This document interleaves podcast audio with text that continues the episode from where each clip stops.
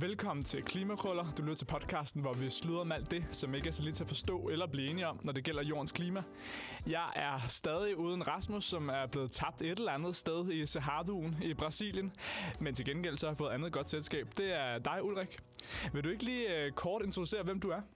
Jo, ja, så jeg hedder Ulrik Bang, og jeg sidder som, øh, som chef for det område i Dansk Erhverv, øh, der hedder Klima, Energi og Miljø. Øhm, og som erhvervsorganisation, der, der dækker vi 18.000 virksomheder, og det er fra alle mulige typer virksomheder. Det er dem, I handler ved hver dag. Det er supermarkeder, det er transportvirksomheder. Vestas som den største vindmøllevirksomhed i Danmark. Øh, life science industri, produktionsvirksomheder. Så det er stort og småt i hele dansk erhvervsliv.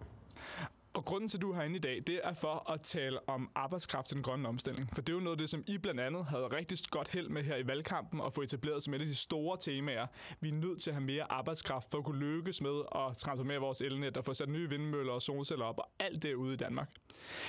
Og det vil vi også tale med øh, Lisette Risgaard fra Fagbevægelsens hovedorganisation om.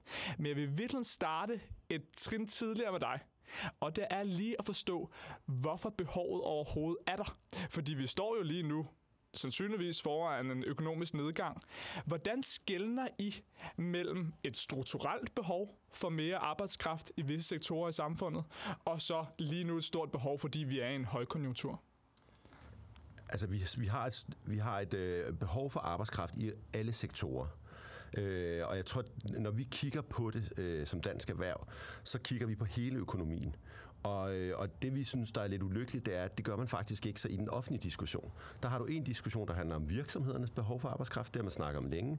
Og så har du en helt parallel diskussion, som handler om sygeplejersker og pædagoger, så hele det offentlige arbejdsmarked. Men det er rent faktisk det samme problem. Det er, at der strukturelt mangler hænder. Det er det ene. Det andet det er, at der mangler også nogle kompetencer. Og, og det er i forhold til den grønne omstilling, og det er en af grundene til, at man kan sige, kan vi ikke bare fylde op med, hvis der bliver nogle ledige? Mm, ja, men ikke hvis det er de kompetencer, vi mangler. Så, så du har kompetencediskussioner også centralt her. Men er det lige meget i alle sektorer, vi mangler arbejdskraft? Er der ikke nogen område, hvor politikerne måske hellere vil prioritere? Og det kan jo så være øh, sygehusvæsenet, eller det kan være den grønne omstilling eller noget andet. Er det lige virkelig meget i hele Danmark, vi mangler arbejdskraft? Øh, nej, det er ikke hele Danmark. Øh, det, er forskellige, det er forskellige dele af Danmark. Jeg tror, at du mangler arbejdskraft stort set alle steder øh, inden for den offentlige sektor og private sektor, øh, fordi arbejdsmarkedet er så stramt, som det er. Men, men når du kigger på sektorer, øh, hvor er det så, du mangler arbejdskraft, så er det jo også den øde udvikling, der er i økonomien, som vi ikke kan gøre noget ved. Og det er jo teknologi. Så inden for det digitale område, der mangler vi arbejdskraft i den grad. Og det gør vi, altså vi kan mene, hvad vi vil vi kommer til at mangle arbejdskraft for det område. Og alternativet er, at vi ikke digitaliserer ligesom resten af verden, og så sakker vi bare bagud og det vil man jo ikke vælge. Altså, så, så der er jo noget, der bare er uundværligt og uundgåeligt, kan man sige. En udvikling af behov for nye kompetencer. Og det møder os også. Samtidig har vi en grøn omstilling, som kommer oveni, hvor man siger, okay, hvis vi skal, og der skal vi ud og investere i at bygge et elnet, fjernvarmenet, flere vindmøller, og hvad for nogle kompetencer har vi behov for til det? Så det giver et ekstra stød, kan man sige, i behov for arbejdskraft. Og hvordan er det så i Dansk Erhverv, I foreslår, at vi skaffer den her ekstra arbejdskraft? Jamen, vi kigger, vi kigger på nogle reformer af, kan man sige, af vores øh, samfund, af vores velfærdssamfund, som kan give et øget arbejdsudbud. Det er sådan den ene del. Den anden del det er at sige, kan vi gøre det nemmere at komme til Danmark og arbejde? Øh, og kan vi få flere til at arbejde flere timer? Så det, så det er jo sådan en klassiske øh, reformer i forhold til arbejdsudbud. Øh, det er det, der vil være øh, det centrale. Og sådan endnu mere konkret, hvad består de her reformer af? Jamen, man kan sige, jeg tror, at vi har, øh, vi vil måle øh, politikerne på, hvad der kommer ud af det. Og det kan man gøre på mange forskellige måder. Øh, du kan gå ned og kigge på, nogen taler om øh, SU'en, men der er også nogen, der har foreslået at sige, at vi skal have en øh, kortere og videregående uddannelse. Det er måske ikke det, der står på vores ønskeseddel. Øh, du har kigget på efterlønnen, du har kigget på øh, tilbagetrækningsalderen, du har kigget på, kan man, kan man tilskynde folk til at arbejde flere timer ved at sænke topskatten, øh, sænke bundskatten. Øh, altså, du har en lang række greb øh, af reformer, øh, som man skal i spil. Og det vi synes, der er det vigtige, det er, at du får et øget arbejdsudbud. Hvordan man kommer derhen, der er vi sådan forholdsvis pragmatiske.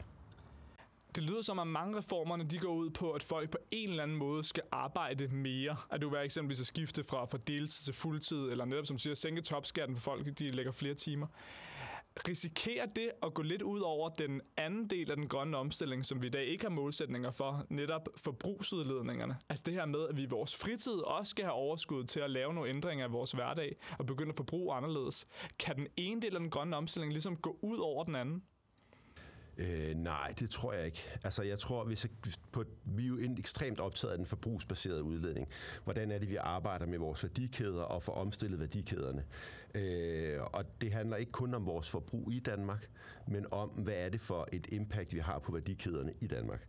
Og det, og det kan godt lyde sådan lidt knudret, men forskellen er sådan set, at vi kan kigge på, hvad fylder jeg i min indkøbskur? Det er, det er forbrug, det vi bruger hver især. Det andet det er at sige, hvad for nogle virksomheder har vi i Danmark, og hvad er deres CO2-aftryk i hele værdikæden, og hvordan hjælper vi de virksomheder med at omstille sig? Øh, for eksempel inden for tekstilområdet, der har du jo nogle værdikæder, hvor du har nogle store danske virksomheder, som har et stort CO2-aftryk. Det ligger bare ikke i Danmark, det ligger i Bangladesh, eller hvor du er, du har din produktion henne. Så hvordan kan man hjælpe de virksomheder på samme måde, som man har hjulpet Aalborg Portland med at omstille cementproduktion, hvordan kan man hjælpe de virksomheder med at omstille deres kan man sige, tekstilproduktion? Det, altså, så det er en måde at kigge på det forbrugsbaserede, øh, det man kalder forbrugsbaserede emissioner, øh, som vi også skal gøre set fra vores side. Så skal vi også kigge på vores forbrug. Hvis vi kigger på det med indkøbskurven, øh, det vi tror på, det er, at det skal være nemt at være grøn. Så det handler om at sige, er der nogle, er der nogle barriere for det? Helt oplagt det der at sige, et klimamærke på fødevare, det vil jo gøre det nemmere at handle grønt, så ved du faktisk, at den ene eller den anden øh, vare skal putte i, øh, i kurven, eller når, hvad er forskellen på kylling og oksekød egentlig, og, og på den måde gør du det nemt, fordi der er jo nogen, der ligesom godt kan læse klimakostpyramiden og, og gøre det og, øh, og omlægger kostvaner ved, øh, øh, ved at sætte sig ind i ting. Men hovedparten, øh, tror jeg, handler, vil, vil handle mere på at sige, at mærke, det kan hjælpe dem på vej. Hvis vi hurtigt skal have gjort noget af vores forbrugsudledninger, så tænker jeg udenbart, at der er vel to ting i det. Der er vel både det med, at vi skal købe mere bæredygtige varer, både når det handler om fødevare, elektronik og alt muligt andet. Så handler det også om, at vi skal forbruge mindre, end vi gør i dag. Altså vi bruger helt vildt meget i Danmark. Når man begynder at få folk til at arbejde mere, så er en bieffekt jo også, at de virkelig bliver rigere, at de får flere penge mellem hænderne. Kan det ikke på en eller anden måde komme til at udveje de fordele, du har af, at folk begynder at købe grønne varer? Men så hvis de køber mere alt i alt, så får vi ikke rent faktisk gjort noget ved forbrugsudledningen udledningerne. Men det kommer an på, hvad det er, du køber. Altså, altså på sådan helt, helt øh, lavpraktisk. Altså, hvis du... Øh, øh, hvis du bruger dine penge på at gå på McDonald's og spise, så kan du forbruge rigtig meget kød i forhold til, hvis du bruger dine penge på at gå på Noma. Øh, så, så, så det med, at du har penge, er ikke nødvendigvis det samme som aftryk. Så hvis du bruger din, øh, hvis du bruger din indkomst, øh, øget indkomst på kultur og på oplevelser, og på, altså, det har jo ikke et særligt højt CO2-aftryk. Så jeg tror også, vi skal kigge på, hvad er det, hvad er det, for, hvad er det for nogle ting, vi substituerer til. Øh, men det er klart, at du kan godt have en risiko for at sige, så vil vi bare have en endnu større bil, eller så vil vi have fem fjernsyn, eller altså, jeg tror, der har været måske også et mætningspunkt for, hvor mange fladskærme man kan have derhjemme. Øh, øh, men, men jeg tror, det handler om, hvad du substituerer til. En anden ting, som jeg ikke rigtig forstår, netop når det gælder om, når man taler med fagbevægelsens hovedorganisationer, så ja, ofte så står I jo ligesom over for hinanden. Det er arbejdsgiverne og arbejdstagerne. Men i virkeligheden, så er der vel en arbejdspulje på hvad? 80.000 mennesker, der i dag går og er arbejdsløse. Og det kræver selvfølgelig ekstra for dem med. Der er nogle af dem, der har været arbejdsløse lang tid og går og bøvler med forskellige ting. Så det kan være dyrere at få dem i arbejde. Men der må være en kæmpe samfundsgevinst, hvis det var dem, man gik efter, i stedet for at få alle de andre, der er på arbejdsmarkedet i dag, til at arbejde mere. Hvordan kan det ikke være, at arbejdsgiver og lærerforeningerne i højere grad går sammen og siger, nu lægger vi en ekstra indsats for at få de 80.000 med? Jeg tror, det er et stort, komplekst spørgsmål, øh, og, det, og det er jo noget, jeg tror, jeg tror hverken arbejdstager eller arbejdsgiver ønsker ikke at gøre det. Jeg tror bare, det er også en erkendelse af, at det kan være rigtig vanskeligt, fordi nogle af dem, som ikke er på arbejdsmarkedet i dag, har måske også svært, har måske ikke de kompetencer, der skal til. Øh, jeg tror, man kan sige, øh, værdien af, at de kommer på arbejdet. Jeg tror, den største værdi vil jo være for dem de vil få et meget bedre liv, de vil få meget mere, få det meget bedre. Så for der, for der er jo ikke nogen mennesker, som ikke ønsker at være del af et fællesskab, som det at være på arbejde er. Så jeg tror, det er den største værdi, det er ikke den økonomiske værdi. Øh, jeg tror bare, når det ikke sker, så er det også, fordi det er rigtig vanskeligt. Øhm, og jeg, tror, både arbejdstager og arbejdsgiver har en fælles interesse i at sige, hvad kan man gøre øh, for det. Så jeg oplever ikke en modstand. Jeg tror bare, det er at sige, at der er nogen, der er, der, hvor det er vanskeligt, om det er psykisk sygdom, eller om det er øh, forskellige øh, andre lidelser, der gør, øh, misbrug, eller hvad det nu måtte være, øh, sociale svære øh, udfordringer, øh, du står i. Her i Klimakrøller der er en ret vigtig ting for os, at vi tænker klimakrisen som hængende sammen med alle de andre politikområder. Det vil sige, at klimapolitik, jamen det er også arbejdsmarkedspolitik, det er udlandepolitik, det er udenrigspolitik, det er ligesom hele vejen rundt. Når I efterspørger arbejdsmarkedsreformer i dansk erhverv, er det så udtryk for den samme tankegang hos jer? At det er klimapolitik? At klimapolitik går ud i alle andre politikområder, og man ikke kan løse klimakrisen uden at se på tværs Øh, ja, altså ja, på den måde, at altså, jeg tror, vi, vi er ekstremt optaget af virksomhedernes værdikæde. Det er det, vi bruger som begreb. Og sige, hvad er det, der skal facilitere, at de omstiller sig? Og, øh, og, og, der er, og det er politik på rigtig mange områder. Øh, det tror jeg, det er vores tekst. Så vi har, vi har måske mere et virksomhedsudgangspunkt, der siger, hvad er det, der skal til, for at en virksomhed kan omstille sin værdikæde? Og hvor er barriererne henne? Og det er alt mulig lovgivning. Så det tror jeg, det er vores tilgang er mere, øh, det er mere virksomheden som, som fokus og sige, hvad er det, der skal hjælpe dem på vej? Hvor sætter I så grænsen for, hvad I vil blande jer i og ikke vil blande jer i? For nu siger du, der var to forskellige måder at sikre mere arbejdskraft. Der var lave arbejdsmarkedsreformer, og så var der at få ny arbejdskraft til udefra, fra resten af verden. Og det sidste, det handler jo benhårdt om udenlandspolitik, som er et kæmpe betændt politisk område, i hvert fald har været det de sidste 15-20 år. Hvor sætter I grænsen for, hvor, hvad I går ind og blander jer i? Fordi det er jo ikke, fordi man har hørt Dansk Erhverv råbe så højt om nogle af de udenlandspolitiske stramninger, der har været i løbet af de sidste 20 år. Der har været noget, men der har været rigtig rigtig mange stramninger. Men der, der vil jeg så bare sige, altså, at altså, Brian Mikkelsen har været ret tydelig som administrerende direktør i, øh, i Dansk Erhverv i forhold til udlændingepolitikken, og siger, altså de gakkede regler, der er, der bremser for, at du er, øh, du er i Danmark, øh, og at du ikke kan få lov til at arbejde, eller du skal sendes hjem, selvom du har et fast arbejde. Det er sådan noget, man skal gøre op med. Der har han faktisk været ret tydeligt, kontinuerligt de tre år, jeg har været i Dansk Erhverv, på det, fordi, fordi man netop ser en udlændingepolitik, som bremser for, at du kan få arbejdskraft. Så er der sådan noget andet, der handler om grænsen. det vil sige så, hvor meget skal du tjene for, at du kan få et øh, green card, hvis du kommer uden for EU øh, til Danmark. Øh, det er så en anden diskussion, hvor man kan sige, her kan man måske også øh, kigge på, det foreslår vi øh, også, at man kigger på øh, i forhold til, til at få, få, få hænder nok, øh, dybest set.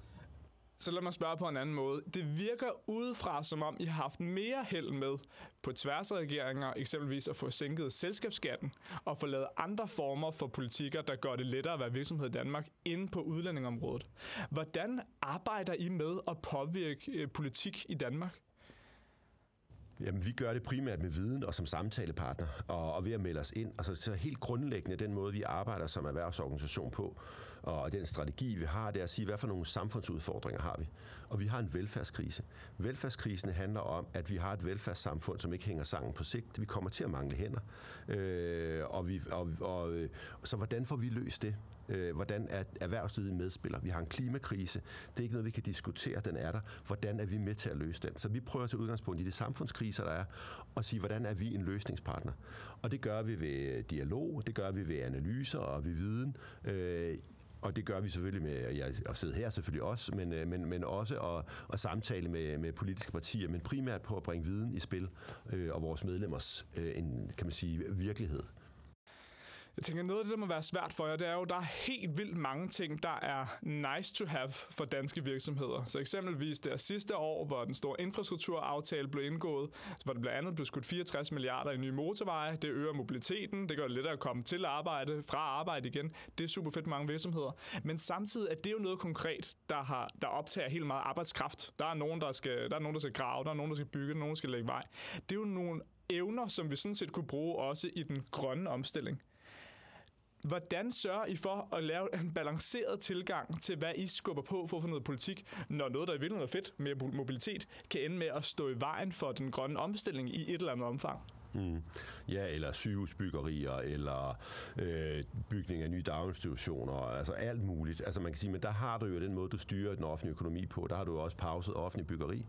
Øh, mange af vejprojekterne har du også pauset. Man siger, det gør du faktisk af dig selv, fordi byggeriet er blevet så dyrt, så rigtig mange kommuner har jo altså selv stoppet, fordi de kan ikke de kan ikke bygge den børnehave for det, de penge, de har afsat. Og de ved jo også godt som kommune, når du skal ud og bygge, at det kører jo også i konjunktur. Så måske kan vi få mere børnehave for pengene, hvis vi lige venter et år eller to.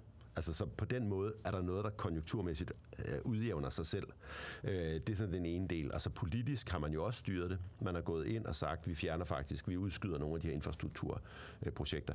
Vi ser ikke, at det er, at det er et enten eller. Du kan begge ting, men det kan godt være, at der er noget, du kan i forskellige rækkefølge. Og det kan man så diskutere, tror. Men grundproblemet, du løser ikke grundproblemet ved at sige, at vi udskyder nogle motorveje. Grundproblemet er, at vi mangler arbejdskraft. Og, og, og det bliver vi nødt til at forholde os til og, og få løst. Øh, og, det, og, det, han, og det her, det vigtige, det er, at det ikke er en privat sektor virksomheder i forhold til den offentlige sektor. Vi er samme båd. Vi mangler arbejdskraft, både i den offentlige sektor og den private sektor. Og, så, og vi kan ikke lykkes uden at lykkes begge steder. For jeg tror, noget af det, jeg er også interesseret i, det er, hvordan mekanismerne foregår om bagved. Altså det, vi ikke rigtig lægger mærke til som almindelige borgere i Danmark. Så eksempelvis, når du siger, I byder ind med, med viden og know-how og alt det her, fordi I kender de danske virksomheder, men så er det jo især til nogle af de store partier, altså Venstre og Socialdemokratiet, hvor I også giver støtte til partierne, for ligesom også at blive hørt.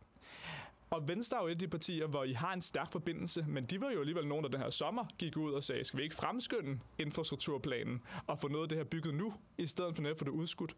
Når de kommer med sådan et forslag, har de så været forbi jer? Fordi det lyder jo umiddelbart, som om det går kontra resten af de tanker, I går med. Jeg tror, det er jo ikke anderledes end det, du gør. Altså, du, du taler med alle dem, der vil lytte på dig. Øh, og, øh, og hvad de tager med videre, det er jo dem, der bestemmer det. Det er jo det samme, vi gør. Øh, og det, det, altså, det er jo det, som alle organisationer øh, og NGO'er og bevægelser og fagforeninger osv. gør. Det er, at man taler øh, med, om sin sag, øh, og så er der nogen, der lytter, og nogen, der ikke lytter. Nogen tager det med, nogen tager det ikke med. Så det er jo sådan set det er jo den måde, det fungerer. Vi, har jo ikke, vi kan jo ikke gå ind og, og styre nogle partier, eller og gøre i øvrigt øh, heller ikke. Øh, og det samme er der jo heller ikke andre organisationer, eller fagbevægelsen går heller ikke ind og styre enhedslisten eller SF, eller hvad man skulle forestille sig. Øh, sådan, sådan fungerer det ikke. Jeg sidder heller ikke og styrer talrige partier. Nej, helt sikkert. Øhm, nej, fordi jeg tænker bare, at, jeg tror, det var det Carsten Pil Lorentzen, eller hvem var det for Venstre, der var ude for det, med det udspil.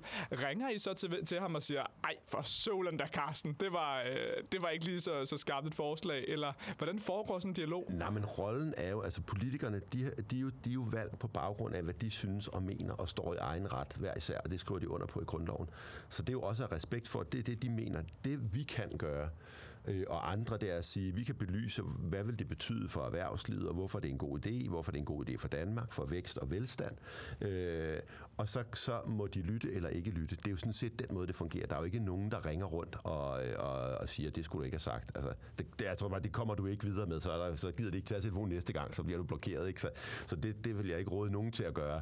Øh, og det, det er ikke den måde, det fungerer på. Det er sådan set forholdsvis simpelt. Øh, det er, at du bringer viden i spil, og det gør du ved analyser, og det gør du ved forslag, og øh, det gør du offentligt, og det gør du selvfølgelig også, hvor du sender mails og, øh, og, og kan man sige, korresponderer øh, på, på sociale medier. Øh, så, så meget af det er ekstremt transparent. Øh, det, der ikke er transparent, det er jo selvfølgelig de e-mails, man sender. Øh, så, øh, så, så på den måde er der ikke så meget hemmeligt øh, over det. Ulrik, det er simpelthen en fornøjelse, at du har gjort os klogere både på jeres arbejde og på konkret, hvad gør vi ved den kæmpe udfordring med arbejdskraften grønne omstilling. Det er en fornøjelse at være med. Tak.